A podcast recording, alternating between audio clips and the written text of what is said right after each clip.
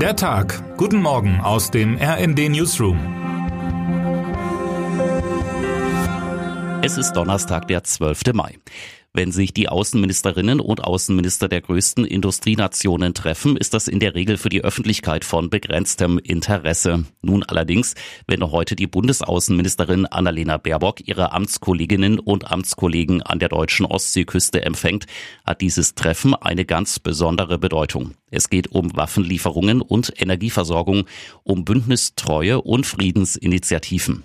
Der russische Angriffskrieg in der Ukraine hat den Westen, den die G7 ja weitgehend vertritt, in eine Kriegslogik gezwungen, die die Industriestaaten schon hinter sich dachten.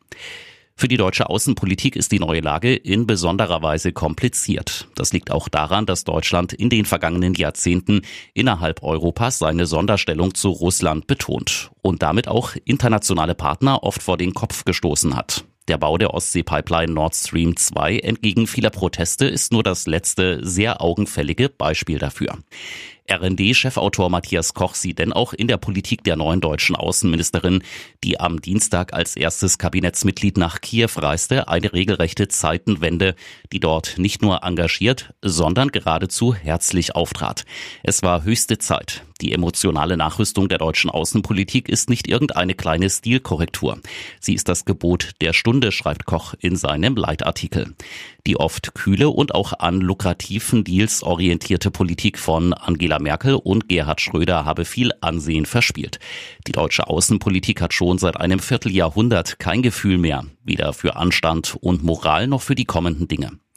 Zumindest die Gästeliste des G7-Treffens bemüht sich um eine neue Umsicht und um eindeutige Signale an Russlands Präsident Wladimir Putin. Bei den Gesprächen in Weißensee sind zeitweise die Außenminister der Ukraine und der Republik Moldau dabei. Die Republik Moldau fürchtet, dass sie das nächste Angriffsziel Moskaus sein könnte.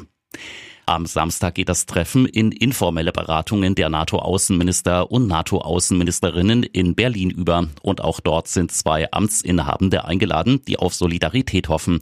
Die Außenministerin von Schweden, Ann Linde, und der Außenminister von Finnland, Pekka Havisto, sollen an dem Treffen teilnehmen.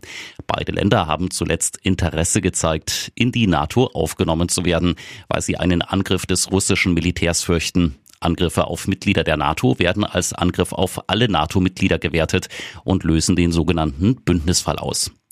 Die neue Ostpolitik Deutschlands, sie ist um klare Signale bemüht und wird wohl auch in Zukunft auf russische Sonderwege erst einmal verzichten. Termine des Tages. Bekanntgabe der Nominierungen für den Deutschen Filmpreis. Der Filmpreis gilt als wichtigste nationale Auszeichnung in der Branche. Die Nominierungen sollen im Livestream verkündet werden. Die Auszeichnungen werden dann am 24. Juni verliehen. Der Bundestag entscheidet über Energiesicherungsgesetz. Die Reform des Gesetzes von 1975 soll es erleichtern, Anlagen der sogenannten kritischen Infrastruktur unter staatliche Kontrolle zu bringen. Ein Beispiel ist die vom russischen Konzern Rosneft kontrollierte PCK-Raffinerie im brandenburgischen Schwedt. Wer heute wichtig wird. Christian Lindner präsentiert an diesem Donnerstag erstmals als Bundesfinanzminister eine Steuerschätzung. Die Zahlen sind offenbar überaus positiv. Trotz Ukraine-Krieg und abflauender Konjunktur kann der Staat gegenüber der letzten Prognose aus dem vergangenen November mit gesamtstaatlichen Mehreinnahmen bis 2026 in Höhe von 232 Milliarden Euro rechnen.